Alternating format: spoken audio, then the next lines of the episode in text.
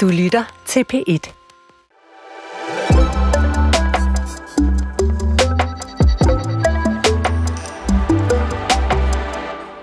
En gang var fremtiden noget med flyvende biler, onde robotter og rummad på tube. Nu kan en drone være din næste taxa, en velfærdsrobot din farmors mest kærlige sosu, og faktisk kan man allerede i dag sætte tænderne i en ribeye-bøf, der aldrig nogensinde har siddet på en ko. Her på Fremtiden på P1 er vi nysgerrige på alt det her nye. På alle de opfindelser, tanker og teknologier, der er på vej ind i vores hverdag. Her i sommerens løb undersøger vi hver dag fremtiden på et særligt felt. Det kan være fremtidens mad, fremtidens sex, fremtidens hjerne, fremtidens rumfart og i dag fremtidens transport. Den går stærkt, fremtidens transport. Forleden fik virksomheden Aleph Aeronautics tilladelse til at teste en, ja, flyvende bil. Og Hyperloop, hvor passagererne sendes igennem vakuumtunneler med over 1000 km i timen, er allerede under afprøvelse. Hvad må øh, det næste så er? Ja, det skal vi tale om den næste times tid. Og vi lægger for med at bede chatbotten ChatGPT om et bud på fremtidens transport anno 2123. I år 2123 bruger medarbejdere avancerede transportformer til at komme på arbejde. Medarbejderen vågner op i sit intelligente hjem, hvor en personlig assistent har sørget for, at alt er klar. Med et enkelt tryk aktiverer medarbejderen sin flyvende personlige transportkapsel, der svæver ud fra tagterrassen. Kapslen navigerer præcist mellem byens skyskraber og ind i et transportsystem under jorden. Kapslen accelererer hurtigt og tilpasser sig trafikstrømmen ved hjælp af et intelligent netværk. Inde i kapslen kan medarbejderen arbejde, slappe af eller nyde udsigten gennem det gennemsigtige kuppellignende tag. Efter en hurtig og smidig rejse ankommer kapslen til arbejdspladsen, hvor den lander på en dedikeret landingsplatform på taget af bygningen. Medarbejderen stiger ud og går ind i en højteknologisk kontorbygning. Transporten er problemfri, hurtig og bæredygtig takket være fremtidens transportteknologi, der har revolutioneret den måde, vi kommer på arbejde på. Ja, Mads Aarup, at øh, der er noget som helst i det her scenarie, som du kan se gå i opfyldelse? Ja, det, det er der sådan set. Øh, men det første, jeg sådan bemærker, det er egentlig meget sødt, det er, at det, antagelsen er, at vi stadigvæk går på arbejde. Ja. Tror du ikke, vi kommer til det om 100 år? Jo, men det bliver ikke sådan noget, vi gør hver dag. Okay. Men når vi gør, kunne det så foregå på den her måde? Ja, ja, altså vi, vi har jo brug for en eller anden boble. Mm. Øh, jeg tror nu stadigvæk, der er mange, der vil cykle mm. øh, af dem, der bor i byen. Øh, så vi vil, vi vil kunne se noget om 100 år, som vi har i dag, næsten identisk. Og så er der noget nyt, som vi næsten heller ikke kan forestille os. Louise Fredbo Nielsen, øh, vi har tidligere i det her program øh, talt om, at ChatGPT tit er meget optaget af teknologien, når vi taler om fremtiden, og så glemmer den lidt at forholde sig til det der liv, der udspiller sig omkring den teknologi. Mm, hvor, hvor godt synes du, det går med at, øh, at forestille sig det liv, der er omkring transportteknologi i det her scenarie? Altså, jeg synes faktisk, det går rigtig godt. Mm. Altså, nu er ChatGPT jo også en del af teknologien, mm. så den her fremskrivning, synes jeg, lyder meget, øh, meget logisk, mm. egentlig. Mm. Altså, men jeg vil give masse ret i det her med antagelsen om, at vi stadigvæk går på arbejde. Mm. Og jeg kan også tænke, at den der personlige assistent, vi har, jeg forestiller mig jo sådan en butler, men det er jo også et meget nutidstænkt scenarie, for selvfølgelig er det ikke det. Selvfølgelig er det en algoritme, der ligger omkring os. Ja. Lad os øh, lige få præsenteret jer to øh, lidt mere nøje, inden vi taler videre. Louise Fredbo Nielsen øh, hører de her, øh, forfatter og fremtidsforsker i virksomheden Future Navigator, og øh, beskæftiger sig blandt andet med, øh, som fremtidsforsker, hvordan vi navigerer i fremtidens øh, samfund. Og øh, herren herovre på den anden side af bordet øh, er Mads Aarup, civilingeniør og medstifter af Anyday, en green tech virksomhed og i øvrigt talsmand for Elbilforeningen F DL, kan man kalde den, Forenede Danske Elbilister. Velkommen begge to. Tak. Øh, Mads Storup, øh, du kører jo øh, ikke overraskende elbil. Naturligvis. Tror du også, du gør det om 50 år? Altså, jeg er den gamle, ja, om 50 år. Ja. Jeg er altså temmelig gammel, men tak for komplimenten. vi kommer til at leve længe, Mads. det gør vi, det gør vi.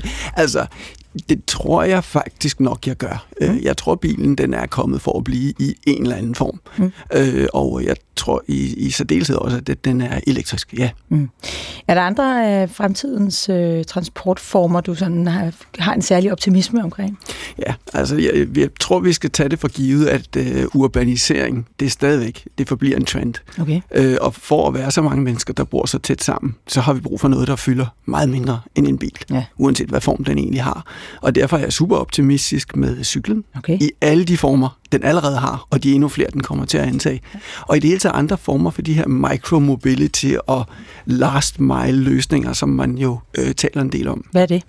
Jamen, en af de mere forhatte, vi taler tit om, eller har talt meget om, det er jo de her løbehjul. Mm. Det er et eksempel, men det startede faktisk for længe siden, måske helt tilbage i 90'erne. Der var nogen, der opfandt sådan en, øh, en skubbe græslåmaskine, man kunne stå ovenpå. Det hed en Segway. Oh, ja. Øh, og så var det jo fremtiden dengang. Ja. Øh, og jeg ved ikke, om det er, fordi man ser for fjollet ud på den, eller den er for dyr, men den slår ikke rigtig an. Men det er der så mange andre ting, der gør. Ja. Øh, og det er løbehjul, og det er selvbalancerende boards, og Ja. det er alt muligt andet. Altså elcyklen, det er jo noget, der har bidt sig fast i store Du dele tror af verden. faktisk på, at der er en fremtid for, øh, for løbehjulet, bare ikke i København. Øh, jeg ved det ikke. Jo, i løbehjulet, det skal som nok bestå. Det har jo altid været der. Det var bare legetøj. Og nu er der nogen, der begynder at kigge på det som en del af en, en, en transportløsning. Jeg vil, Men den gerne, vil udvikle sig meget mere. jeg vil gerne våge pelsen og sige, at jeg er måske Københavns eneste kæmpe fan af løbehjul. Jeg synes, det var en vidunderlig ting, da det kom ind. Jeg forstår ikke, hvorfor de ikke må være her. Nå, Louise Fredbo Nielsen, øhm, du arbejder jo med øh, flere områder af fremtidsforskning, og ikke bare med, med transport. Øhm, hvordan, øh, hvordan arbejder man med at iagtage, hvordan transportsektoren øh, udvikler sig, og hvad for noget transport vi vil benytte i fremtiden? Altså jeg kigger jo rigtig meget på, hvad er det, der sker lige nu? Hvad er det, teknologien kan? Alt det, som Mads er ekstremt dygtig til at, til at også kigge på og forstå. Men så kigger jeg også på, hvad er det egentlig, vi mennesker synes er interessant? Hvad, hvor er det, vi bevæger os hen som samfund? Mm. Og så kigger jeg rigtig meget på, altså vi mennesker, vi er jo ekstremt dogne. Det er jo sådan lidt, altså fremtiden kunne komme lynende hurtigt, hvis vi bare kunne cater til alle de her løsninger, der kunne tillade os at være ekstra dogne. Ikke? Altså vi kan også se under corona, alle de nye løsninger, vi fik, de der får lov til at blive her fremover, altså hjemmearbejde med Zoom og så videre, det er alle de løsninger, der tillader os at være dogne. Okay, altså fysisk dogne, altså vi gider simpelthen ikke flytte os fra Vi A til gider B. ikke at flytte os. Vi gider ikke at stå og vente på en bus sammen med 10 andre mennesker. Vi vil have convenience, vi vil have nogle løsninger, der gør det nemt for os. Convenience, altså bekvemmelighed. Det skal simpelthen være helt sømfrit at skulle komme fra A til B, hvis vi overhovedet absolut skal det. Ja, og det tror jeg virkelig, det er kodeordet, det her med, det skal være ligesom sømfrit. Det skal gå så nemt som muligt for os. Så jeg kigger jo rigtig meget på, hvad der er data og statistikker, hvad laver alle de store konsulenthuse af forskning på de her områder, men så kigger jeg jo også på mine kunder i forskellige sektorer. Altså, hvad sker der inden for sundhedssektoren af, af forskellige trends der? Hvad sker der i transportsektoren osv.? Og så kan man jo tit bruge de forskellige trends til at se, hvad er det egentlig, Hvordan kan, hvordan kan øh, viden om, hvad der sker henne i sundhedssektoren, øh, hjælpe dig med at forstå, hvordan vi transporteres rundt, for eksempel? Jamen, det er jo nogle af de teknologier. Altså, Mm. mm. teknologier bliver tit øh, opfundet på et område. Altså, det vi har hørt det med øh, klister, eller hvad hedder det, velcro-båndet, der blev udviklet til NASA, som lige pludselig sidder på alle små børns sko osv. Mm.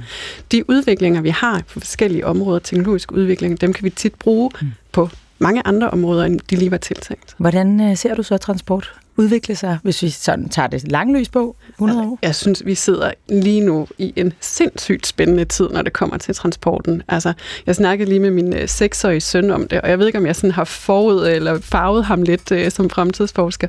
men han var bare sådan en, ja, ja, men det flyvende biler, når jeg bliver stor, eller nu ja, er selvfølgelig nok lidt optimistisk omkring det, men hele den her fremtid med sådan, jamen, vi kommer til at, at sætte os ud i en, øh, en førerløs bil og køre afsted til skole, og ej, hvor bliver det spændende. Øh. Inden vi øh, drømmer os øh, alt for langt frem i tiden, for det skal vi selvfølgelig, for det er det, vi er sat i verden for her øh, i fremtiden på P1. Så lad os lige øh, tage en status. Hvor, hvor er vi egentlig henne? Øhm, Louise Fredbo Nielsen, hvilke behov er det, øhm, øh, et transportmiddel skal tilfredsstille, ud over at være, øh, at være convenient eller bekvemmeligt øh, sømfrit, som du sagde før? Altså det skal jo stadigvæk få os fra A til B. Ja. Altså, det er jo det aller, aller vigtigste. Men jeg vil også sige, i fremtiden, og nok egentlig også nu, der, har vi, der bruger vi det jo som, øh, som et sted, hvor vi stadigvæk kan foretage os noget. Mm. Altså selvfølgelig lige nu, der sidder jeg bag rattet og skal være meget optaget af det, men i fremtiden, der vil jeg da gerne sidde og interagere med mine børn i bilen, eller sidde og lave lektier med dem, eller hvad det nu kunne være, sidde og arbejde. For det øjeblik, jeg sætter mig ud i min bil, og nu siger jeg jo så bil, det kan være en, øh, en kapsel, der sender mig afsted, som mm. ChatGPT sagde. Mm. Mm. Så, så at bruge tiden på noget andet, end at køre. Ja, egentlig at gå fra den her sådan useless mm. tid, altså ubrugelig tid, til noget, vi kan bruge til noget. Vi har jo, øh, Mads Aarup, haft øh, selvkørende biler, eller i hvert fald teknologien til øh, selvkørende biler ret længe efterhånden. Det synes jeg, vi har talt om det i øh, over et år 10 efterhånden. Hvorfor kører der ikke nogen af dem rundt? Ja, men altså, det gør man jo også nogle steder i, i USA, har man nogle, nogle områder, hvor man godt må køre med de her selvkørende biler. Men øh, meget lukkede miljøer, ikke? Ja, det er det. Mm. Og man kan sige lige nu, der er de her assistentsystemer, de er med til, altså man skal stadigvæk selv køre bilen, men de er med til at gøre kørselen mere bekvem og mere sikker. Ja. Øh, og der går lang tid, øh, inden særlig lovgivningen, den kan følge med. Mm. Øh, så teknologien udvikler sig hastigt, det ja. ved vi. Vi er i en eksponentiel udvikling, så det, der er allersværest for os, det er egentlig at forstå, hvor hurtigt det går. Øh, men, men lovgivningen og menneskerne skal også følge med. Så lovgivningen er vanskelig, fordi man har noget med noget ansvar, og, øh, og hvem er det egentlig, der er ansvarlig, hvis der sker et uheld, og der er ikke noget menneske, der rigtig har ført bilen. Og så er der også noget med, at vejene skal indrettes til, til at kunne øh, Jamen bestemt. Altså, nu har jeg lige været en tur med elbilen i Paris og tilbage, og øh, altså, bare det, man kører fra et land ind i et andet land, jamen, så er afkørslerne og skiltningen lidt anderledes, og kulturen er forskellige, og inde i byerne er det endnu mere forskelligt og, og kaotisk. Så, så man kan sige, vi har imponerende resultater inden for selvkørende teknologi nu, men de problemer, der er foran os, det er stadigvæk de sværeste. Så, så man kan sige, at det der med at nå fra det ene trin til det næste, og til det næste inden for det, der hedder autonomi. Mm. Øh, det er en, også en eksponentiel kompleksitet, vi skal overvåge. Så hvad er det, det er ikke hvad er det bare lige. Hvad er det konkret for nogle problemer, vi skal overvinde? Jeg tror, at øh, vi undervurderer kompleksiteten af det, vi gør, når vi selv kører bil. Mm. Øh, og der, vi foretager utrolig mange beslutninger. Så der er noget af det, der er meget, meget simpelt. Vi gør det næsten på ryggraden. Men der er også noget, hvor vi skal bruge hovedet, og hvor vi skal lave nogle helt konkrete vurderinger. Øh, jamen, øh, jeg elsker at bruge Belgien som et eksempel, fordi øh, man kan bare mærke, når man kører ind i Belgien, så er skiltning og alt muligt anderledes. Og jeg har på et tidspunkt, hvor jeg måske havde 30-40 øh, års erfaring som bilist, kører hen mod et lyskryds, og der er ligesom delt op i tre baner, øh, inddelt med to hælder. Der står et trafiklys på hver af dem. Og sjov nok de tre baner, en til venstre, en lige ud, en til højre. Men de to lys, det ene er rødt, og det andet er grønt. Og det var heldigvis midt om natten, så der var ikke mange andre biler. Jeg må simpelthen bare stoppe, og så kiggede jeg ud, og så spurgte jeg ungerne, hvad tror I, vi skal her? det kan en selvkørende bil ikke. Og så man kan sige, at, at vores, vores trafik, og det er altså ikke kun i Belgien, øh, vores, der er en hel masse ting, som ikke er oplagte til selvkørende biler endnu. Hvilke andre teknologier er lige på trapperne, eller måske allerede introduceret, øh, andet end altså selvkørende biler? Du nævnte vi selv, eller også var det chatbot, øh, der, der gjorde det, øh, eller ChatGPT, at de her hyperloops, øh, og, og, og det er jo en måde, og det, du kan faktisk betragte lidt som et fly uden vinger, altså man sidder inde i en krop af en eller anden art, og så i stedet for vinger, så bliver man sendt igennem et, et lufttomt rør, sådan så man kan bevæge sig cirka lige så hurtigt som et fly, men med meget, meget lille energiforbrug, og man skal ikke op i luften, og man skal ikke larme, og man skal ikke forurene osv. Så, så det er en ren øh, og, og bæredygtig form for erstatning af flytrafikken. Mm. Øh, så den, den kommer. Øh, det kommer helt sikkert. Øh, de er allerede under, under opbygning. Mm. Om det bliver en succes, det ved vi om 50 år. Ja. Hyperloop er jo, det er jo sådan et rør, man bliver sendt igennem. Man bliver puttet ned i en, ja, en kapsel, en pot, eller hvad vi skal kalde den. Og så bliver man, og det, det er så vakuum, der simpelthen øh, suger en igennem. Øh, jeg synes jo, det lyder fuldstændig... Jeg lider lidt af køresyge. Jeg synes, det lyder forfærdeligt at sidde inde i sådan en og blive sendt afsted med 1000 km i timen. Men sådan har du egentlig ikke med at flyve. Hvordan, hvordan tror du, det føles at sidde sådan en? Jamen altså, jeg vil, jeg vil elske det. Jeg vil, være, jeg vil stige på sådan en. Det, altså, det er, det er ligesom en flyver. Øh, det er ligesom at være en fly. Der, der kan du sige, der er også en trykkabine med noget luft øh, til dig og, og så videre.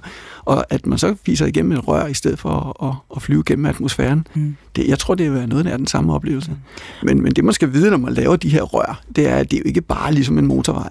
Nej. Fordi når man bevæger sig med 1000 km i timen, så skal svingen altså ikke være øh, særlig skarpe. Det vil sige, det vil være nogle meget bløde kurver, eller sagt på en anden måde, nogle meget lige linjer, ja. vi skal anlægge. Ja. Og det at lave en station, der skal man ligesom ud af det her, øh, hvad hedder det, lufttomme rør, og ind på en station, hvor man kan stige ind og ud af det, du kalder en pot, altså den her, øh, det her hylster, vi ja. transporterer os i. Så det vil sige, det er ikke ligesom et tog. Det kommer ikke til at erstatte tog, men det kan erstatte fly mellem millionbyer for eksempel. Ja.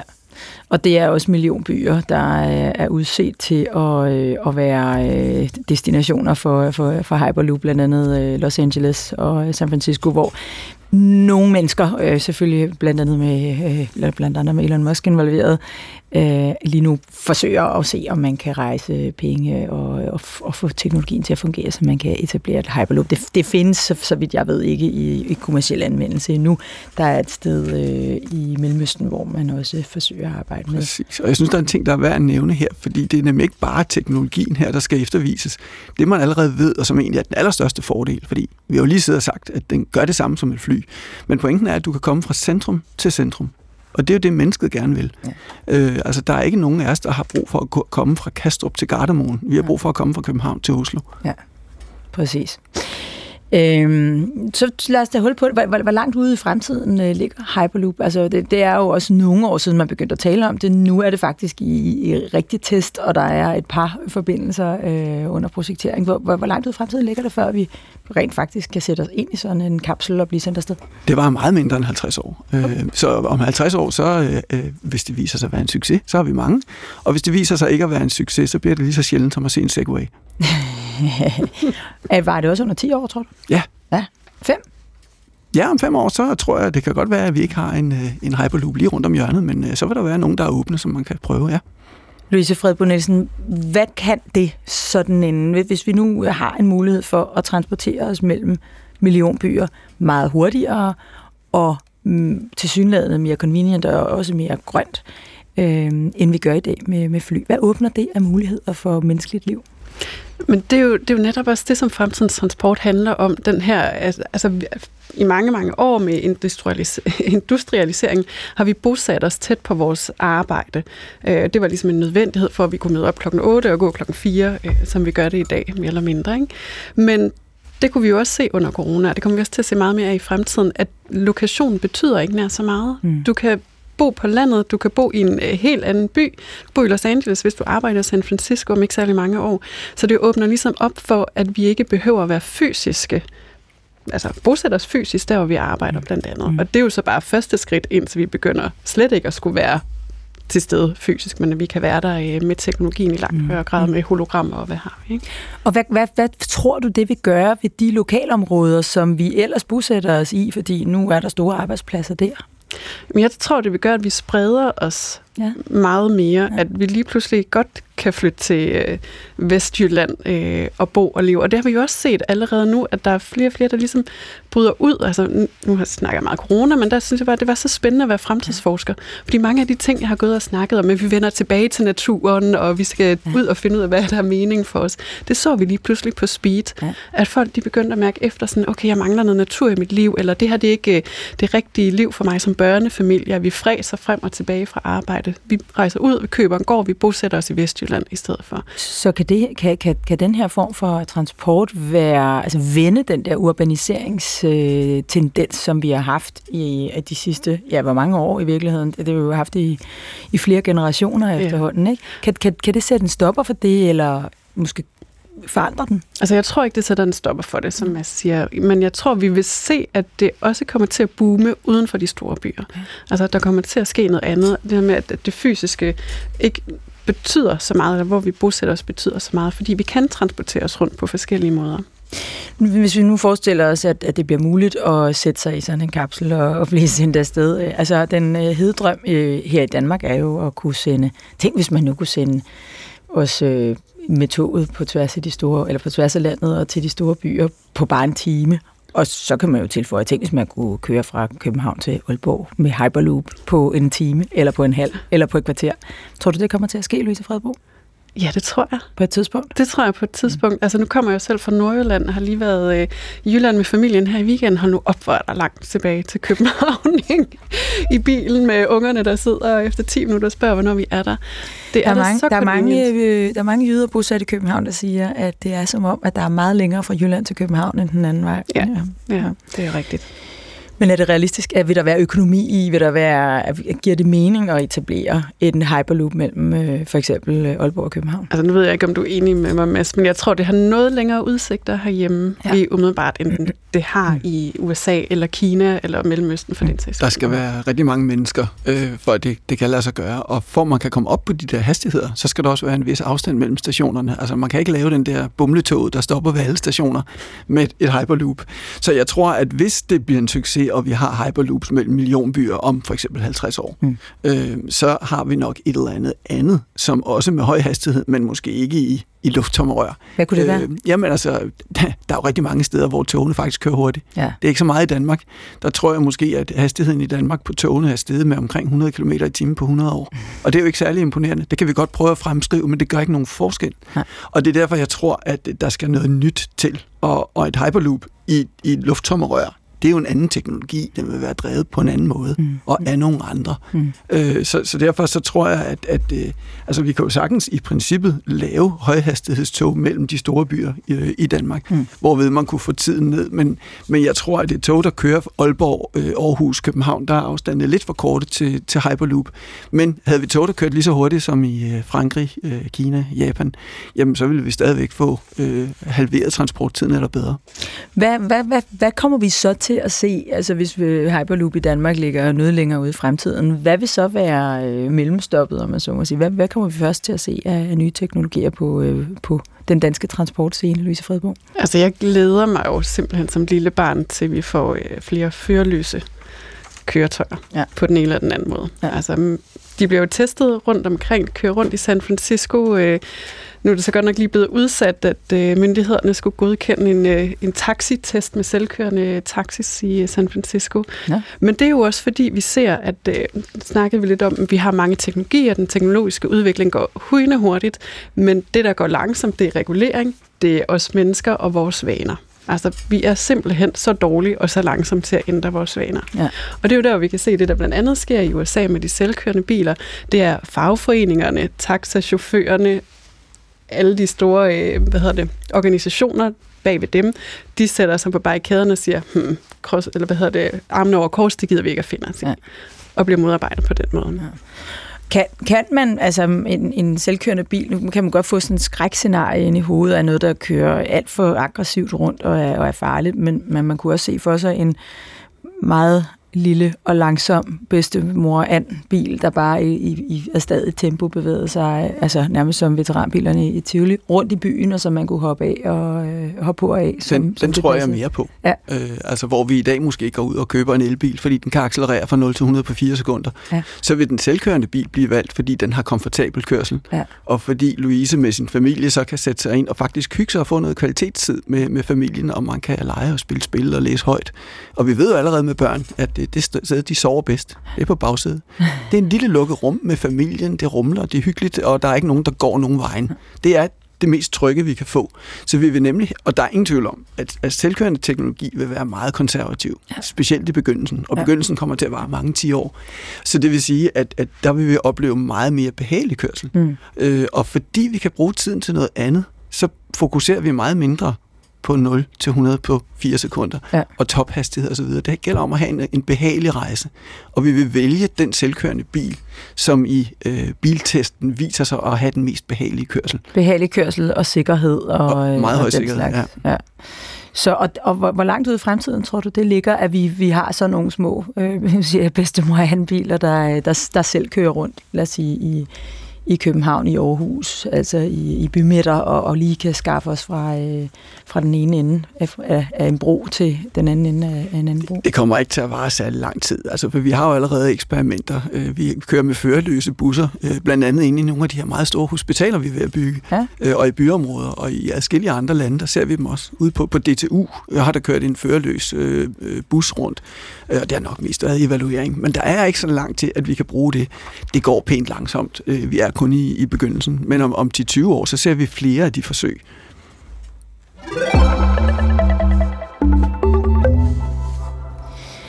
Du lytter til Fremtiden på P1, som i dag handler om, hvordan vores transportmidler kommer til at se ud i fremtiden, og hvordan det øh, kommer til at påvirke det liv, øh, vi lever, øh, imens vi sidder i dem, og også mellem de tidspunkter, hvor vi transporterer os. Mine gæster er Mads Aarup, som er civilingeniør og medstifter af GreenTech-virksomheden Anyday, og øh, talsmand for forbrugerorganisationen FDL, altså Forenede Danske Elbilister. Og så er det Louise Fredbo Nielsen, som er forfatter og fremtidsforsker i virksomheden Future Navigator, som øh, beskæftiger sig med, ja, hvordan vi navigerer og transporterer os og i det hele taget lever i fremtidens øh, samfund.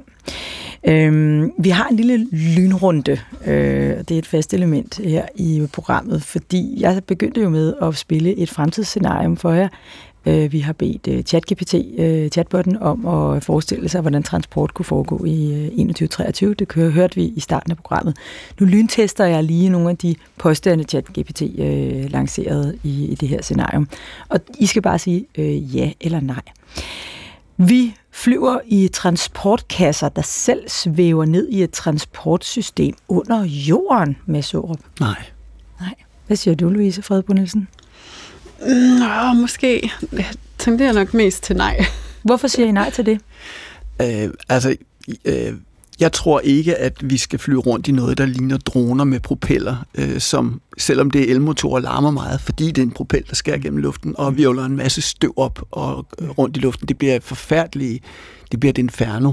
Hvad med det, det her med, at det skal ned under jorden? Ja, den, den tror jeg så mere på. Okay. Øh, jeg ved ikke, om det er lige den samme boble, der skal ned under jorden, eller om vi faktisk skal bruge vores to ben for at bevæge os lidt, for at komme ind i, i de her rør, eller hvad det nu er. Men, men, men øh, ja, Det vil jo være uheldigt, hvis det er rigtigt, hvad Louise Fredbo Nielsen siger, at vi er luddogne og vil helst ikke bevæge os på apostlenes heste. Jeg tror, hvis vi opfinder en eller anden form, det er sådan noget, vi har i tegneserien allerede, sådan nogle gravitationsbølger, så vi kan ophæve tyngdekraften. Altså, øh, og det er der ikke noget, der tyder på overhovedet. Øh, men, men så er det nemlig, at vi kan svæve rundt i vores bobler. Ja. Øh, og, og så kunne det være sådan nogle luftbobler, vi kan næsten se dem for os, og så støder vi lidt ind i hinanden. Det sker der ikke noget ved. Uh, Men så længe nu, har du har- god, nu har du gode input til, øh, til vores reviderede fremtidsscenarie. Det venter vi lige lidt ja, med. Okay. Øh, en anden påstand, ChatGPT kom med i vores, øh, i vores scenarie, fremtidsscenario, var, et intelligent netværk styrer trafikken, Louise Fredbo. Er det realistisk? Ja. Ja. Det tror jeg også. Ja. ja. Hvordan kunne det foregå? Altså, vi har jo allerede internettet, øh, og vi øh, lever i en teknologisk revolution, hvor blandt andet IT udvikler sig eksponentielt, og hvor priserne på det, der hedder sensorer, altså følere, det, den falder og falder og falder. Mm. Det er faktisk det, der styrer hele robotudviklingen. Det vil selvfølgelig også ramme transportsektoren. Så, og jeg synes, det spændende i denne her øh, cocktail, det er, at i denne, det her intelligente transportnetværk, der kommer vi altså stadigvæk til at gå Mm. og cykle. Mm. Altså lidt old school. Mm. Så, så vi skal se os selv i den der blanding. Men hvordan skal man forestille sig sådan et intelligent øh, transportnetværk? Altså er det ligesom nogle flyveledere, der sidder og sørger for, at man ikke støder sammen? Eller er det, det ligesom det system, der styrer metroen? Eller hvad, hvad er det for et intelligent system, Louise Fredberg? Men det er jo teknologi, der ligger rundt omkring os, som det gør allerede i dag, bare vi har en telefon. Altså vores øh, fremtidige biler eller køretøjer kommer jo til at være koblet op, ja. ligesom vores telefoner eller computer er i dag. Så ligesom når jeg øh, slår op på GPS'en, og så kan den godt se, at der er, så, så tegner den, at der er rødt her, fordi der er, der, der er kødannelse på Ja. ring 3 eller sådan noget, og så kan den måske endda finde på at foreslå, at jeg kører en anden vej. Bare forskellen i fremtiden er, at det behøver du slet ikke at foretage dig. Det gør den for dig. Ja. Altså, den ved jo udmærket godt, hvor du skal hen. Du behøver ikke at gøre noget. Altså, den sender dig bare afsted. Jeg siger bare, jeg siger bare ud i rummet, jeg vil gerne derhen, og så skal den nok sørge for, at jeg Ja, kommer den- derhen hurtigst muligt. Den Præcis. kigger i din øh, kalender, hvis ja. du har en online kalender. Ikke? Ja. Så, Altså det, og det er jo netop ikke flyveledere, det er jo en form for softwareagenter, Ja. ja. øh, lidt ligesom det er i dag. Og man skal tænke lidt på det som, øh, nu er det heldigvis ikke alle, der ved, hvordan internettet egentlig virker. Men fidusen ved internettet, det er, at når man, man skal have en pakke af information fra A til B, men den finder selv ud af, hvordan. Så, så det blev jo egentlig opfundet. Det er faktisk også krigsteknologi. Øh, så, så man ville gerne lave et netværk, der ikke var følsom for, at der faldt nogle noder, altså nogle centraler ud øh, og sådan så trafikken selv altid kunne finde en anden vej. Og det vil ikke være anderledes for den trafik, vi kommer til at bevæge os i. Og så vil der ske også nogle ting som i dag, altså trafikpropper og elastikkørsel, køkørsel og sådan noget. Jamen, det kommer slet ikke til at ske. Nu kommer jeg til at tænke på, og nu må jeg alle de søde rare djøffere altså undskylde mig, men det lyder meget djøffet det her. Hvad nu, hvis der er nogen, der bare gerne vil ud og køre en tur? Så kan de gøre det på travbanen, som vi gør det med heste. Det er rundt og rundt.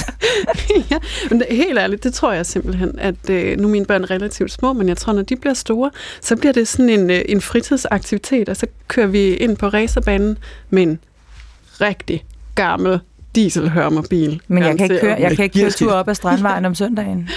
Nej, det tror jeg ikke. Altså, jeg tror på et tidspunkt øh, i, i, i lang tid, der vil det være en blanding af, af selvkørende biler og så biler, som vi styrer. Men på et tidspunkt, så vil vi nå dertil, at det bliver dyrt at køre på offentlig vej, hvis du skal køre selv.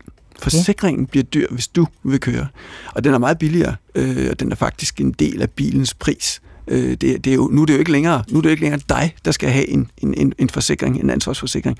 Det er Ford eller, eller Opel, eller hvad du nu kører i. Så, så det du siger er, altså, hvor vi lige nu har den situation, at selvkørende biler i virkeligheden øh, primært kører i nogle meget lukkede miljøer, og i de åbne miljøer, der kører vi mennesker bilerne. Og det vil simpelthen øh, bytte plads. Det kunne jeg godt forestille mig til sidst, fordi det vil blive så dyrt, øh, hvis du vil køre selv, fordi du kommer til at være så meget i vejen for det her intelligente øh, transportsystem.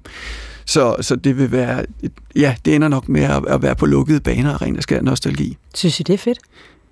Ja, altså, jeg synes, det er mega fedt. Jeg synes, det lyder forfærdeligt. Jeg vil gerne kunne køre en tur i min bil op ad Strandvejen. Ej, men det der tanken om elastikkørsel og kø og på vej ind til København i morgentrafikken, ej, ja, det er rigtigt. Træt, ikke? Det vil man gerne være fri for. Nå, øh, det, vores lynrunde udvikler sig. Ja. det er altså hyggeligt. Vores, øh, det her er endnu en, en påstand fra øh, ChatGPT, øh, fremtidsscenariet. Vores transportformer er bæredygtige og problemfri. Ja, altså hvis hvis vi bare holder mig væk fra Strandvejen, øh, så er det vel det, ikke? Ja jo, jo, jo. Ja. Jamen det er et ja, altså, ja. fordi hvis det ikke er bæredygtigt, så er det her jo ikke. Nej. Altså, vi ser jo så langt ud i fremtiden, at der er nogle meget nært forestående problemer, vi skal have løst. Og nu er det ikke, fordi vi skal til at snakke om klima, men hvis vi ikke får løst de nært forestående problemer, så er jeg bange for, at vi stadigvæk om 50 år sidder og snakker om øh, synkefærdige skibe øh, med at sejle med flygtninge ind over Middelhavet. Mm. Og det var jo ikke meningen. Nej. Lad os tale lidt om, øh, om, om det der med transport til vands, fordi nu har vi talt om, om forskellige former for transport, øh, som kan øh, erstatte det, der foregår i luften, og, og landtransport. Men hvad med transport til vands? Hvordan vil det foregå i fremtiden, tror jeg? Jamen, vi bliver ved med at fragte øh, ting og sager over havet. Øh, det vi skal huske i dag, det er, at mellem 30 og 40 procent af den internationale skibsfart, den går med at transportere de brændstoffer rundt, som vi er ved at udfase. Mm. Så det vil sige, at, at øh, på den konto alene, der ser vi egentlig et stort fald øh, i international skibsfart, og det er jo kun godt. Men, Hvorfor er det godt? Jamen det er fordi skibsfart det er en af de øh, sværeste ting at, at elektrificere, mm. øh, så, så derfor kommer vi til at bruge nogle, nogle, øh, noget power to x, som man taler så meget om, og mm. det er fint, men det kræver en afsindig masse energi. Mm. Så, men altså, hvis vi får lavet den konvertering, så slipper vi for at sejle fossile brændsler rundt, ja. øh, så vi vil se et fald i, i skibsfarten på den konto, men lurer om vi ikke finder på noget andet, der gør, at det så stiger der. Øhm, så, men vi kommer til at sejle, og øh, vi vil også have færger ud til småøerne. Og allerede nu er Danmark ved at udvikle en, en, en standardfærge mm. til alle vores mange øer, og de er jo allerede nu elektriske. Mm. Så elektriske færger til de små ting, dem, det, det vil være en fremtid allerede mm. øh, om, om, om 10-20 år. Elektriske færger har vi vel øh, allerede. Har vi allerede. Altså, den, den, den, man sejler til Helsingborg med fra øh, Helsingør, er, er, er som regel øh, elektrisk, ja. så vidt jeg er orienteret. Ja. Louise Fredbo, øh, hvordan, øh, hvad, hvad er det, vi sejler rundt med i fremtiden, når nu øh, alt, alt øh, tornagen ikke går på at, at, putte, at, at putte fossile brændstoffer ind? Altså, vi stopper jo ikke med at forbruge ja. som mennesker, så vi vil stadigvæk transportere alle vores forbrugsgoder rundt omkring. Jeg tror ikke på samme måde, at vi kommer til at transportere os selv så meget på færger, fordi det er simpelthen for langsomt. Så mm. bliver det mere sådan lidt krydstogt-tendensen med, at vi sejler rundt, fordi det er dejligt og hyggeligt, og vi oplever lidt. Men øh, jeg tror, vi går væk fra det der med, at vi sejler som øh, transportmiddel. Der er, øh, jeg, jeg har hørt om et øh, en slags krydstogtskib, hvor man rent faktisk kunne købe et hjem, altså et sted at bo permanent. Tror, ser du det for dig som en, øh, altså at transport i fremtiden også kan være en boform? Det kunne det jo sagtens være. Altså, det er jo også en stor trend for vores øh, måde at leve på, det med, at det skal være fleksibelt. Vi har snakket om det meget i forhold til, øh, hvordan vi indretter os, at et, et, et rum skal kunne mange forskellige ting. Der skal det være køkken, så skal det være seng osv. Kontorerne rundt omkring i de store virksomheder skal kunne moduleres ligesom Lego-klodser. Så hvorfor ikke, at vi egentlig tager hele vores hjem og sætter ud, så vi kan flytte det rundt? Altså, det kan jeg da sagtens se for mig. At man, at man simpelthen bor om, ombord på en eller anden øh, flydende enhed, som, øh, som, som bevæger sig rundt på verdenshavene. Ja, hvorfor ikke? Mm. Hvis øh, en anden teknologi, som øh, 3D-print for eksempel, betyder, at vi ikke behøver at sende øh, alt muligt dims og plast øh, fra Kina øh, eller øh, omkringliggende lande øh, og, og i vores retning. Hvis, hvis, hvis det behov udebliver, hvad, hvad sker der så med, med den del af transportsektoren, som går med at, at transportere containere med, med alle mulige dimser og, øh, og dingenoter? Altså jeg håber det virkelig, at vi kommer til at se et fald i det. Men ja. jeg tror igen, det er noget, der har lange udsigter. Fordi ja. selvfølgelig, vi kan godt 3D-printe mad og øh, tøj. legetøj, tøj osv. osv. Og der sker rigtig meget på det her område. Men vi er bare ikke helt der endnu, hvor vi siger, nu har vi bare alle en 3D-printer, og så printer vi det, vi selv har behov for. Så det, jeg hører sige, er, at øh, hvor vi godt kan se nogle ret vilde tendenser på land, og også i forhold til luftfart, så kommer vi faktisk stadigvæk til at sejle rundt i noget, der er relativt øh, genkendeligt, når det drejer sig om vores transport øh, ad vandvejen. Ja, altså jeg tror, hvis man skal bo på et, et krydstogsskib, øh, har vi lidt nødt til at tale om energieffektivitet, fordi ja. hvis det ikke skal være fossilt, så skal det køre på et eller andet syntetisk, eller på nogle batterier, vi slet ikke kan forestille os endnu. Og, øh, og, og den, den måde, skibe sejler på i dag, det er meget energiineffektivt. Mm. Så, men, men hvis det bliver sådan noget mere organisk, der måske sejler langsommere, eller på en eller anden måde bruger vindens energi, eller et eller andet, og, og vi kan sætte farten lidt ned, så kan jeg egentlig godt se det der med, at man skulle bo på, på et skib. Men altså, jeg er bange for det der med forbrug, at vi kan godt sidde her i vores luksusverden og drømme om, at vi sætter forbruget ned og bliver mere bæredygtige, men, men der er en masse mennesker i verden. Der er mange, mange flere end os, øh, og der er mange flere af dem, der går ud af fattigdom. Mm. Så, så det gælder om at finde ud af, hvordan kan vi få en høj livskvalitet alle sammen, mm. øh, uden at forbruge for meget. Mm. Og der, det har ikke noget at gøre med transport, men, men ellers så stiger det her transportbehov, er jeg altså også bange for. Inden vi øh, farer videre hen mod øh, at kigge sådan lidt mere science fiction-agtigt eller lidt, lidt langt ud i fremtiden, så er der en, øh, et element, som øh, faktisk er noget, jeg nævner i hver eneste introduktion til, til det her program. Og det er det der med de flyvende biler. Og det har jo været en fremtidsvision, altså nærmest øh, så længe altså. jeg kan huske i hvert fald, og jeg kan godt huske sådan nogle tegneserier, som allerede dengang jeg var barn var gamle, øh, fra 50'erne og 60'erne, hvor man sådan ser en 50'er familie. Mor står i forklæde og har maden klar, og børnene er vandkæmmet, og far kommer hjem, og uden for vinduet flyver der biler rundt. Det, det er sådan et billede på, øh, på, på fremtiden på en eller anden måde. Øh, og nu, i går, kunne jeg læse i Finans, øh, som jeg sagde i starten, at øh, Aleph or, or Aeronautics, tror jeg det hedder, et amerikansk selskab, har fået tilladelse til at teste en flyvende bil, Øh, og det begynder de på nu, og de regner sådan set med om, om to år, så, øh, så, så, så kommer man til at kunne øh, køre rundt øh, eller flyve rundt i sådan en. Spørgsmålet om det overhovedet er smart. Vi har, øh, vi har lige spurgt øh, journalist ved fagmediet, ingeniøren øh, Bjørn øh, Goske, om, øh, om den side af sagen. Prøv at høre her, hvad han siger. Nej, det er overhovedet ikke smart. Det, øh, du får, øh, I stedet for at have et problem, så får du to problemer. Øh, man skal både kunne fungere nede på landjorden, der skal fungere op i luften, og, og nogle gange så er det virkelig dumt at kombinere for mange, teknologi, øh, for mange teknologier, øh, fordi det giver bare flere problemer. Der har, der har været nogle enkelte eksempler, som faktisk også er blevet godkendt til både at kunne øh, køre på vejen, og så folder de nogle vinger ud, og så kan de, så kan de køre hen til en startbane og, og lette derfra. Men, men det vil jo sådan set også kræve, at du ikke bare skal have et kørekort, du skal også have et fysisk og du skal operere både i, ja, øh, reglerne i luften og reglerne på vejen. Så øh, det, er, det er muligt, men det er ikke nogen god idé. Nej, det er overhovedet ikke nogen god idé. Det er da, hvad man kan kalde et klart svar. Mads Aarup, er du enig? Jeg er fuldstændig enig. Altså, det er jo det samme, som vi kunne kalde det amfibiefartøjer. Altså, dem kan vi jo sagtens lave. Altså dem, der kan køre, og så kan de komme ud i søen, og så kan de sejle. Søen, sådan, uh, James Bond -style. Det kan vi jo sagtens lave. Hvor mange har vi af dem? Ikke nogen, Nej. så vidt jeg ved. Jeg tror, jeg tror nok Top Gear testede øh, ind på et tidspunkt, men det, jeg har ikke hørt om, at den skulle... jeg tror, det forbliver en James Bond-ting. Det er også sjovt.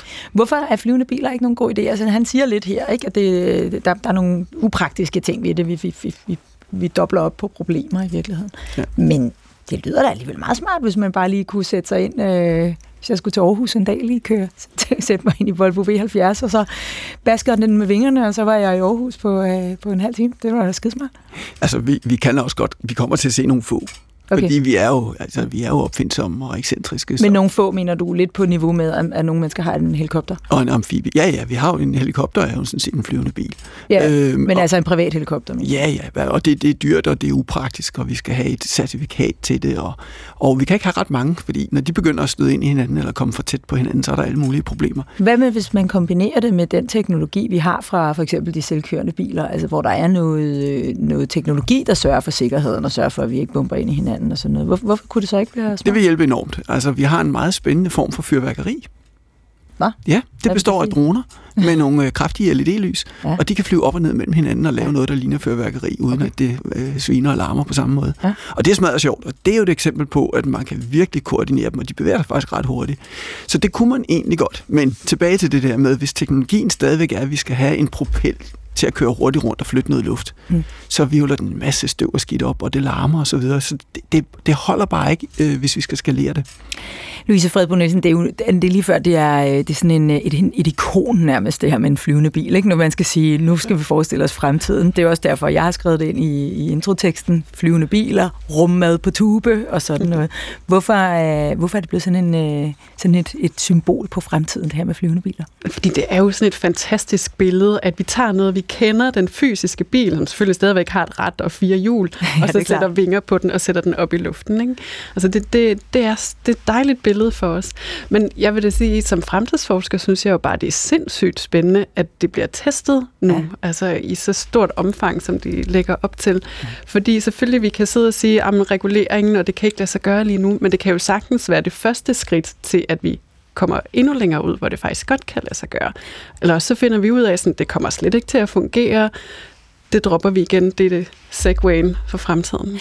Og jeg kan se, at du, kig, du, du smiler sådan lidt overbærende, når man, når man øh, taler om, at ja, så tror vi, den har både øh, hjul og, øh, og en, en antenne og sådan noget. Hvad er det, der får dig til at smile på den måde, når vi, øh, når vi forestiller os den flyvende? Men det er jo igen, fordi vi glemmer, at vi mennesker som sammen, vi udvikler os. Ja. Altså nærmest hver gang, når jeg ser en eller anden artikel eller et indslag i fjernsynet omkring øh, førerløse biler, så viser man et bil med et ret. Ja. Og det er jo fordi, vi mennesker, vi har stadigvæk, for at vi ligesom kan koble det op, når det en bil, så skal der være et ret, og der skal være fire hjul. Men vi glemmer jo, at det vil vi jo forhåbentlig ikke få brug for i fremtiden. Mm. Altså fordi de førerløse biler, de drikker ikke, der er ikke spritkørsel, der er ikke, øh, altså, der er ikke hvad hedder den, al den her aggressivitet i trafikken, hvis vi har førerløse biler, eller når vi får førerløse biler, vil jeg hellere sige. Hvad er forskellen på en selvkørende bil og en drone? Altså, dronen den flyver. ja, nej, undskyld, selvkørende. Jeg mener flyvende biler, undskyld, og, og en drone. Øh, jamen, altså teknisk, det kan du jo tage en masse, men jeg tænker sådan, en, altså, der er jo ikke nogen forskel. Nej. Det kunne jo også sagtens være en helikopter. Det vi tænker på, det er jo noget, vi kan sætte os ind i, en lille kapselform, som vi kan flyve afsted i, og som mm. gør det nemt for os at komme til A, fra A til B. Jamen, det er rigtigt. Altså en drone er jo bare et, det, det, det betyder et ubemandet fartøj, faktisk. Mm. Og det er sådan set ligegyldigt, om det er til vands, til lands eller op i luften. Mm. Øh, så så en, en drone, som, hvor man kan sætte, komme med som et andet stykke øh, last, øh, uden selv at gøre noget. Øh, så om det så er Amazon, der leverer bøger med droner, mm. eller om vi kan komme en tur med den. Men altså, igen, det er det der med, at, at øh, forestil jer nogle steder, der kan man komme ind i sådan en stor plastikboble med noget luft rundt om, og så kan man få lov at rulle ned af, af en bjergside. Det er der nogen, der synes, det er sjovt. Det vil, det vil jeg for eksempel synes, det var. Og der kan man støde ind i alt muligt, inklusiv hinanden. Altså, vi skal helt derud i fremtiden, hvor hvis vi kan opfinde de her gravitationsbølger, jeg var inde på før, og hvis vi kunne svæve rundt mellem hinanden og bumse lidt ind i hinanden, og øh, Louise kommer derhen, hvor hun skal, og støder ind i 100 mennesker undervejs, og jeg kommer derhen, hvor jeg skal, og så bob, de bobler bare rundt mellem hinanden. Den køber jeg. Men der skal vi meget langt ud i fremtiden. Jeg Men altså, om, i, din, i din fremtidsvision kan jeg mærke, at jeg har en, øh, et meget stort anfald af transportsyge hele tiden.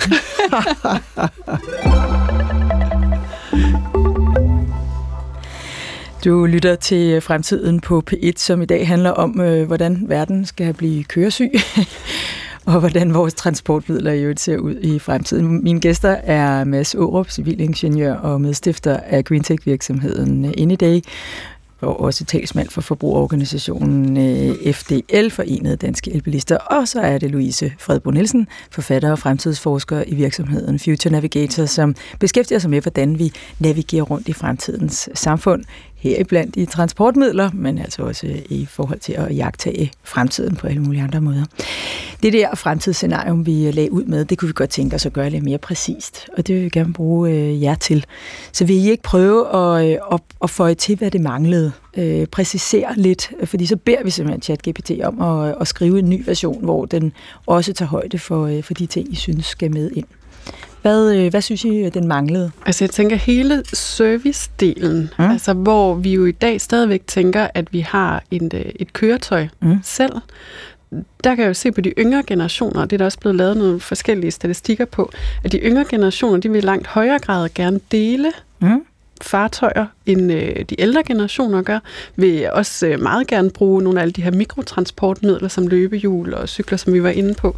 Øhm, så det med at se transport som en service, i stedet for, at det er noget, vi ejer. Det tror jeg bliver ja. Øh, ja. i hvert fald meget nær fremtid også. Så en slags øh, fremtidens kollektiv transport, som er individuel, men stadigvæk ikke noget med, at man ejer det. Jeg tror også godt, vi kan eje. Det bliver sådan en, en god kombi, men vi går væk fra, at det er nogen af 90 procent, eller hvor mange det nu er i dag, af os, der ejer en bil. Ja der er meget mere deleøkonomi i transportsektoren, end, end vi ser i dag. Ja. Så det, den deleøkonomi eller deletransportmidler skal i hvert fald ind. Ja. Øh, og mikrotransportmidler, altså løbehjul og cykler og boards og alt den slags, ja. øh, skal også skrives ind. Hvad synes du, at vi mangler? Øh, vi mangler helt sikkert øh, to-tre ting, øh, som, som desværre ikke er, er bæredygtige, men som jeg er ret sikker på, at vi kommer til at se alligevel. Øh, vi har ikke snakket om raketter. Nej. Øh, altså, Hvad skal vi, vi bruge dem til? Ja, vi skal bruge dem til at komme fra den, øh, altså ikke bare mellem millionbyer, men, men fra den ene side af verden til den anden side af verden. Ja. Ved at flyve op i rummet, der er ikke nogen modstand. Så der, der flyver vi gratis. Ja. Øh, det er mega dyrt at komme derop i energi. Men altså, det er det, en raket kan. Ja. Så vi kan sende folk med raketter øh, fra fra, hvad ved jeg, til, fra, fra København til Beijing. til Sydney. Og, ja, ja. præcis. Øh, og det vil og måske se, til månen, hvis vi skal derop. Det er sådan det næste, eller Mars. Ja. Øh, fordi man kan sige, at øh, vi har rumturisme allerede i dag, ja. for de er ultrarige. Ja. Og jeg tror, om 50 år, så er, er rumturisme øh, for helt almindelige mange millionærer. Mm. Og om 100 år, så er det måske for, ja, hvad ved jeg. Jeg kan reklamere for, at vi faktisk har et program, der hedder Fremtidens øh, Rumfart, ja. øh, hvor vi øh, ser nærmere på det, der kommer, kommer i løbet nemlig, af de næste par uger. Ja, og vi kommer nemlig også til at kunne tage til andre planeter. Ja. Øh, ja. Vi føder øh, de her ting ind i, øh, i, i ChatGPT, beder den om lige at lave en øh, revision af, af sit lille stykke prosa, og så læser jeg det op, når vi når slutningen af programmet. Øhm, hvilke, øh, hvis vi nu forestiller os selv at lige prøve at lege med et øh, scenarium. Louise, du øh, har jo et sommerhus oppe i Nordsjælland. Mm-hmm. Hvordan kommer du, du er frem og tilbage til det sommerhus øh, om 100 år? Nu forestiller vi os, at du er blevet en, øh, en, en, en lettere aldrende dame, som stadig har et sommerhus i, i Nordsjælland om 100 år. Hvordan kommer du frem og tilbage? Jeg håber ved Gud, at jeg slipper for at skulle proppe, nu er mine børn selvfølgelig store om 100 år. Og men køre ud af Isterødvejen. ja, og proppe alt bagage, alle børnene, over frem og tilbage. Har jeg nu husket det hele? Og Men de skal vel stadigvæk have, have, have, have, måske skal de lige de børn om 100 år ikke have sutteflaske, men altså fremtidens børn skal vel stadigvæk have sutteflaske med, og sutter og bøger og renstrømper og den slags. Ja, jeg håber, det går noget nemmere. Altså, ja. der, vi startede med at snakke om det her med, med assistenten, mm. men øh, om 100 år, så har jeg en, øh, en digital butler, som øh, hjælper mig med alle de her ting, som holder styr på, ved præcis, hvad det er, vi skal bruge, fremskriver i forhold til vejrudsigten, hvor mange body stockings og varme trøjer øh, og uldsokker skal vi have med til vores sommerferie i Danmark. Og, ja. øh, og så bliver der ligesom sørget for det. Mm. Og så øh, satser jeg på, at vi sætter os ud i vores øh, kapsel, som fyrer os afsted. Ja. Nok ikke Hyperloop. Hvad ja. tænker du, Mads? Altså, jeg er enig meget langt hen ad vejen. Jeg tror, det der hedder Transport as a Service. Altså, jeg er ikke sikker på, at du selv ejer denne her Nej. bil, eller hvad vi skal kalde den. Men uh, man, man, man, man, uh, man beder om den on demand, altså når man har brug for den, og det vil sige, du får en lille boble, når det bare er dig, og du får en større boble, når familien og, og klapvognen skal med. Mm. Øhm, og, og jeg tror heller ikke, at mobiltelefonen ser ud på helt samme måde. Der er nok en eller anden form for tankeinterface, men det kolde lange er, at den er der. Mm. Det, det transportfartøj, vi har brug for, det er der, når vi har brug for det. Mm. Og det har den rigtige størrelse og beskaffenhed til at bringe os det hen, hvor vi skal. Jeg tror, det bliver ekstremt nemt. Mm. Det, nu, nu gør vi jo lidt det, som vi øh, sådan, trækker lidt på smilebåndet af, øh, når vi ser øh, tegneserierne fra 50'erne, fordi vi forestiller os faktisk, at vi stadigvæk om 100 år gerne vil befordre os til Nordsjælland. Måske ikke i Storødvejen, men på anden vis, og så vil vi sidde i vores have og kigge ud over øh, vandet. Og om det overhovedet er en, øh, en realistisk øh, livsform, øh, ferieform øh, om, om 100 år, er jo så et helt andet spørgsmål. Tror du, Louise Fredbo Nielsen, at selve transportvirkeligheden kommer til at påvirke den måde, vi for eksempel tænker hvor vi tager på ferie, og hvordan vi, i øvrigt gebærder os, også i vores fritid. Mm, absolut. Mm. Altså, det kunne vi da se med hele charter-boomet tilbage i tiden. Og jeg tror som Mads siger, jeg snakker med mine børn om, at, at når de bliver voksne, så bliver det jo langt mere almindeligt at tage til andre planeter ud i rummet og tage på ferie, i stedet for at vi tager til Sydfrankrig mm. eller sommerhuset i Nordsjælland. Så, så, så på den måde kunne man måske forestille sig, at det kan godt være, at sommerhusene i Tisvilde ikke er helt så øh, eftertragtet ja. i 21-23.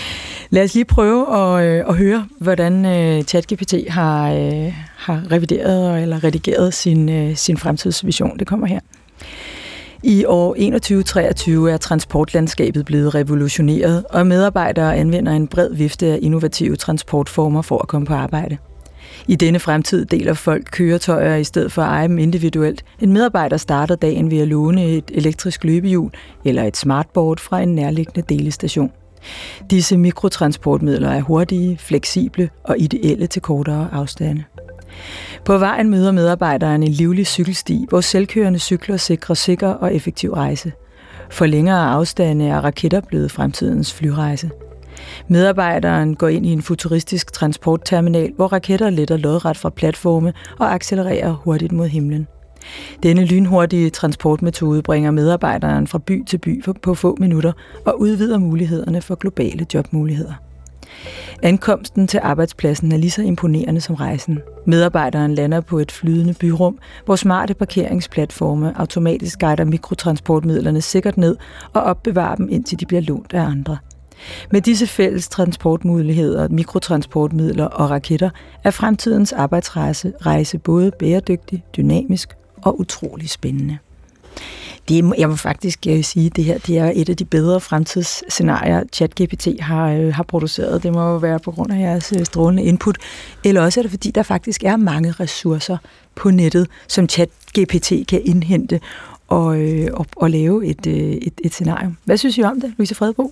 Hvad siger altså, jeg glæder mig helt vildt meget til den fremtid. Det lyder ja. vildt sjovt. Ja. Men jeg tror lige det der med sådan parkeringsopbevaring, altså det er jo også noget, det er sjovt, hvor vi ja. i dag, når vi får en p-bid, det tænker jeg altid på, hvis jeg får en p-bid, så ah, jeg skal lige sende en kærlig tanke til, til p-vagten, ikke? fordi det bliver noget, vi ikke har i fremtiden. Store parkeringshuse inde i Indre By, hvad pokker er det for noget? Ikke? Ja, det var vel nok ærgerligt, hvis ikke der var til p-vagt, der var. ja. Hvad synes du om det her scenarie? Øh, ja, altså den, den har i hvert fald ikke forstået det her med, med raketterne, øh, fordi det, det, øh, det, det, det, det vil være noget, som... Det svarer lidt til den Concorde, vi ikke har mere. Altså, ja. det, det, var, du, det er jo ikke hvem som helst, der fløj med Concorde. Det vil heller ikke være hvem som helst, der flyver med raket. Det er heller ikke hvem som helst, der har behovet for at flyve til den anden side af jorden særlig ofte. Så det bliver dyrt, men muligt. Men hvis nu vi forestiller os, at energi i en eller anden fremtid faktisk er noget, der koster tæt på ingenting, kunne man så forestille sig, at raketter var øh, elementære? allemandseje? Eller noget, alle kunne komme op i og flyve i? Altså, jeg er bange for, at om 100 år, så bruger raketter stadigvæk raketbrændstof øh, og det vil sige, at de vil forurene øh, en del. Og de du ser vil... ikke for dig en solcelledrevet raket til Nej, det er altså ikke raketterne, der bliver elektriske lige med et. Øh, det, det er de her fantastiske gravitationsbølger, vi skal opfinde, og det er der ingen udsigt til. Øh, så nej, det, det gør jeg ikke. Jeg tror, at det vil være noget, noget eksotisk, altså det, igen for de ultrarige, mm. som gør et eller andet. Øh, og, og, og hvis der er tilpas få, der gør noget åndssvagt, så gør det ikke så meget, at det ikke er bæredygtigt. Mm. Øh, men det der med, at det bliver den almindelige transportform, at man tager med raket på arbejde, helt sikkert nej. Der skal vi længere ud i fremtiden end, øh, end blot 100 år faktisk, er det det, du siger? Ja. ja. selvom, øh, selvom udviklingen går mægtig stærkt. Jeg hæftede mig ved noget, jeg synes var lidt morsomt, nemlig en, øh, hvad sagde den, en selvkørende cykel. Det var... Øh, Ja, det er sjovt, ikke? Altså, det, det, er, det, er, det, det, er, det er den ultimative løsning for det dogne menneske, du talte om tidligere, Louise Fredbo Nielsen. Er robrødsmotoren død? Nej, det håber jeg godt nok ikke. Fordi det hele, vi snakker om nu her, det er jo, det er jo selvfølgelig dogne løsninger. Men det at sætte sig op på en cykel, altså, cyklen har jo ikke udviklet sig særlig meget mm. siden den første væltebiler. Men det er, fordi den er ideel. Ja. Det var netop det. Ja, så altså, jeg tror, at altså, det vi gerne vil i fremtiden, det er det gode liv, og vi skal forme teknologien om det.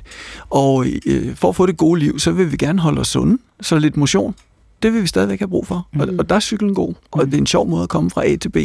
Og jeg er helt sikker på, at vi har til den tid ikke mindre behov for at selv i scene sætte os øh, på, hvad end det er for sociale medier, vi har til den tid. Og der er cyklen også fed, fordi det er sejt at komme på cykel. Så cyklen bliver øh, ikke selvstyrende, hvilket lå lidt i det her chat-GPT-ord. Men selvkørende, det vil der jo mange, der vil påstå, at de allerede er, fordi vi har jo elcykler i alle mulige former, øh, og, og, og dem vil vi se. Det er kun begyndelsen, vi, vi har set nu.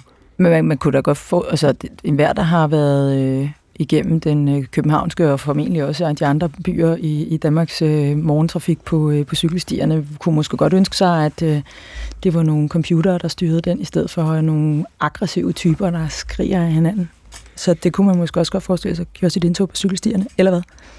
Jo, en eller anden form for teknologi, tror jeg, vil vi komme til at få, der vil kunne hjælpe, så vi får den her mere sømløse mm. øh, trafik også mm. på cyklerne. Mm. Men igen, i det scenarie, der har vi bare stadigvæk det behov for at være et sted fysisk, og det tror jeg simpelthen ikke, at vi har på samme måde om 100 år. Mm. Jeg tror ikke, vi får behovet for at kunne komme med en raket til den anden side af jorden.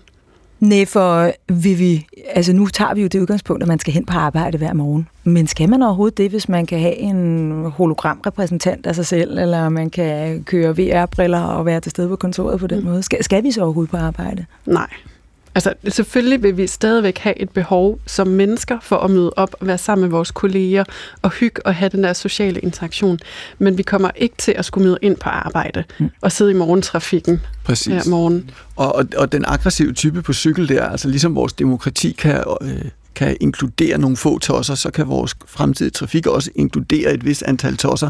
Men meget af den der aggression, vi ser i myldretiden, vi vil ikke have myldretiden. Nej. Så det vil sige, jeg tror på et, et, et bedre, behageligere scenarie, hvor det er en, en større fornøjelse. Mm. Jeg elsker at cykle i København. Jeg tror, det bliver endnu bedre i fremtiden. Mm. Så selvom jeg ikke kan få lov til at køre op og ned ad Strandvejen i min Volvo, så kan det godt være, at jeg kan få lov til at cykle mig en tur øh, ned af, af godt og skade, eller måske endda spacere. Jamen, yeah. det kommer du også til. Ja, det kommer jeg også til. Er I optimistiske på, øh, på fremtidens øh, transport? Helt vildt. 100 procent. Altså, hvad glæder I jer mest til? Jamen altså bare, nu ligger det jo sådan nogenlunde nær fremtid, men det med de førerløse biler som mor til tre, ja. Ja. og bare kunne låse ungerne ind i sådan en, ja. og så bliver de sendt afsted. Hvad glæder jeg glæder mig til transport, der ikke forurener. Der ender faktisk med at blive rigtig rent og rigtig rart og forholdsvis stille i byerne. Ja. Og det er jo en forudsætning for det hele. Ja. Tak, fordi I var med.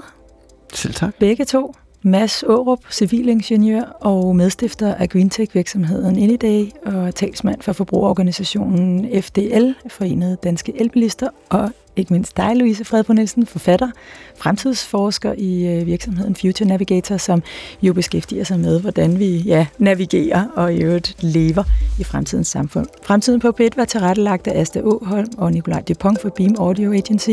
Redaktør var Tue Bledel. Jeg hedder Mette Valsted Vestergaard, og i morgen der skal vi faktisk snuse til noget, vi lige har talt om, nemlig fremtidens energi. Lige om øh, et øjeblik er klokken 11, og så er der radioavis. På genhør.